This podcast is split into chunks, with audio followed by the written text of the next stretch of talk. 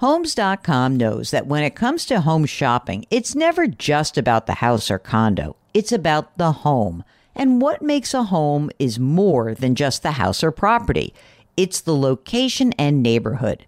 If you have kids, it's also schools, nearby parks, and transportation options. That's why Homes.com goes above and beyond to bring home shoppers the in depth information they need to find the right home. And when I say in depth, I'm talking deep. Each listing features comprehensive information about the neighborhood, complete with a video guide. They also have details about local schools with test scores, state rankings, and student to teacher ratio. They even have an agent directory with the sales history of each agent. So when it comes to finding a home, not just a house, this is everything you need to know all in one place. Homes.com We've done your homework. Take your business further with the smart and flexible American Express Business Gold Card. It offers flexible spending capacity that adapts to your business. You can also earn up to $395 in annual statement credits on eligible purchases at select business merchants. That's the powerful backing of American Express. Terms apply. Learn more at americanexpress.com slash business gold card.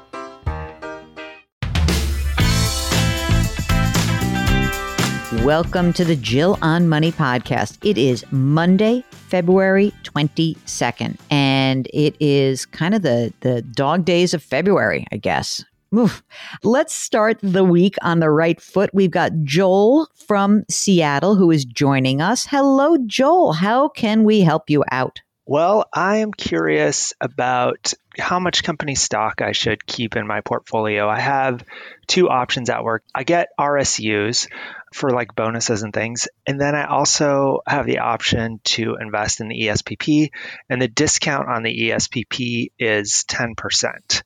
And so I'm trying to figure out how much I should keep or sell right away and just invest, take the um, pay the taxes and um, invest in other things. So yeah. tell us a little bit about you. Um, you know, are you uh, personal life? Are you partnered, married, parent? What's going on? Uh, single, no kids. How old? I am 42. Um, and how much do you earn? All in last year was around 250. Um, but typically I wouldn't make that much money. And that's kind of why part of the reason why I'm calling is because this year is probably, I'll never make this much money again just because of the timing of RSUs vesting mm-hmm. and our current stock price and things. So I don't want to mess it up. Mm-hmm. You know, like I want to save everything I can in the right places. So I've been doing with my our company match on the 401k is 50% up to the the max I guess 19.5. Wait a minute. Is it still you? You have a company that matches 50% all the way up, not just to 6%? It's not based on your percentage of wow. like salary. It's just yeah. So so for the first part of the year, what I what I'd been doing is I sold my initial RSUs and I'm using that to pay my expenses mm-hmm. and basically putting everything into my 401k so that I can get that 50% match as soon as possible. That's awesome. Great, great, great. Okay. So you're putting 19.5. How much is in your 401k right now? I've been with this company for a couple year for almost four years, I guess. That 401k is a 200,000. Do you have other 401k assets that you've either rolled over or not rolled over, but old stuff that's poking around? Yeah, I have all of that. I put over at TD Ameritrade, and I have three hundred thousand in those old IRA. And those accounts. are in rollover IRAs now. Yeah, all in one. Okay, great. Any other assets? We'll get to the RSUs and the um, employee stock purchase plan in a second. Any other money invested in general?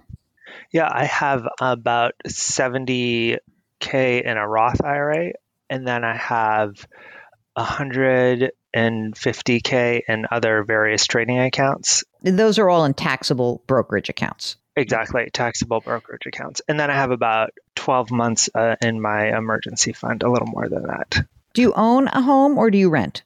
cannot afford a home in Seattle. So I rent and I enjoy renting. Bless you. That's great. Oh, one other question. You said that you won't make this much next year. Well, let's say even this year. What would be like your normal base and normal bonus, not like extraordinary year? Yeah, probably between probably around 170 ish, okay. maybe 175. Okay. So I still a, a, decent amount. And what I'd been doing also is as soon as I like had maxed out my 401k pre-tax, we have an after tax we can contribute mm. to hmm. to get to that 50 you know whatever the total of 57,000 mm-hmm. with the with the company mm-hmm. uh, match and then there's the option on Fidelity because this is through Fidelity where they they'll auto roll it over to a Roth. Oh. So they do that. So it's like the mega backdoor Yes, Roth. I love so the mega backdoor Roth. You're putting away a lot of money. I don't want to mess it up. You know that I won't make, like I said, I probably won't make this much money ever again. Um, and so I just I want to not mess it up. How much money is in the restricted stock units right now? Just 30 30,000. Okay. And, and that's ESPP and RSUs. Okay. Combined. I'm not going to guess where you work, but let's just pretend for a second that you were calling from Seattle and maybe you work for a company like Microsoft, which is, you know, kind of on fire. Let's just pretend that for a second. I'm not saying that Joel works at at Microsoft. I don't know that. Okay. So I'm just going to give the kind of general advice based on that. Microsoft's a great company.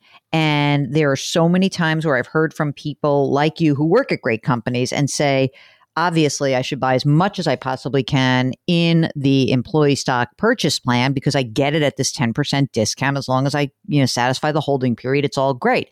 But I always point out that I still probably would rather you not do that because you're being awarded restricted stock on an ongoing basis. So, I mean, if you said to me, I don't have any RSUs. I don't qualify for that. I'd really like to participate. Okay, maybe. But you know, you've got exposure to the company, right? So if you look at your kind of like where you are in your investing life, right?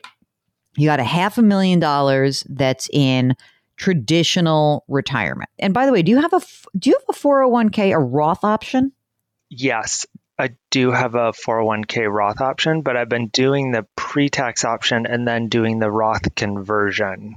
I like that you're doing that. It's also something to think about if if your taxable income starts to drop more significantly, like if, you know, well, you know, I didn't make as much money in one particular year, maybe, you know, now I'm I'm really closer to like 150, not 200, and so maybe you want might consider just doing all Roth, but again, you're you're saving a lot of money. I think that if you could take 5% of your total invested assets and say that's the exposure that I feel comfortable having, you know, in general with uh, one single company. There's 30 now. You're going to get another 50. That's $80,000. I think that that's, you know, essentially it's a little bit more than 10% of your current invested assets. And I think that's plenty. I wouldn't do more than that. I really would rather you have more like 5% in the company stock. Even if it's the greatest company in the world, even if it is Microsoft, it's just sort of prudent. And then what I also would be clear about is that because you continue to accumulate RSUs, you should have a a programmatic approach to selling. Every time these shares come up to sell, you should sell them. Now, I'm not saying you should do it in the middle of a bear market and sell them. Often what happens, it's the opposite. People will say to me, Oh my God, you know, the stock's at an all time high. I don't want to sell. No, you should. That's exactly when you should want to sell. You take a little bit off the table at a time. So I wouldn't go crazy with the ESPP. You've got plenty of risk out there with the company. And I would do what you're doing and again, diligently begin to unload those RSUs as they become available for sale. Okay. And for the ESPP though, I can still invest. I would just sell it essentially when it when it vests and take that 10%, pay the taxes on it and then move that money into other Well, things. two things about the ESPP. Okay. It's a 10% discount, right? Right. Well, if the stock goes down, it doesn't really matter. Yeah, so, I mean, still have to pay that. Yeah, exactly. So you know, I. I think you just we we often will say like, oh, it's a discount, it's great. Well, that presumes it only stays the same or goes up. So that's one thing. What's the holding period on your eh, the the plan? To not pay income tax on it is two years. Mm.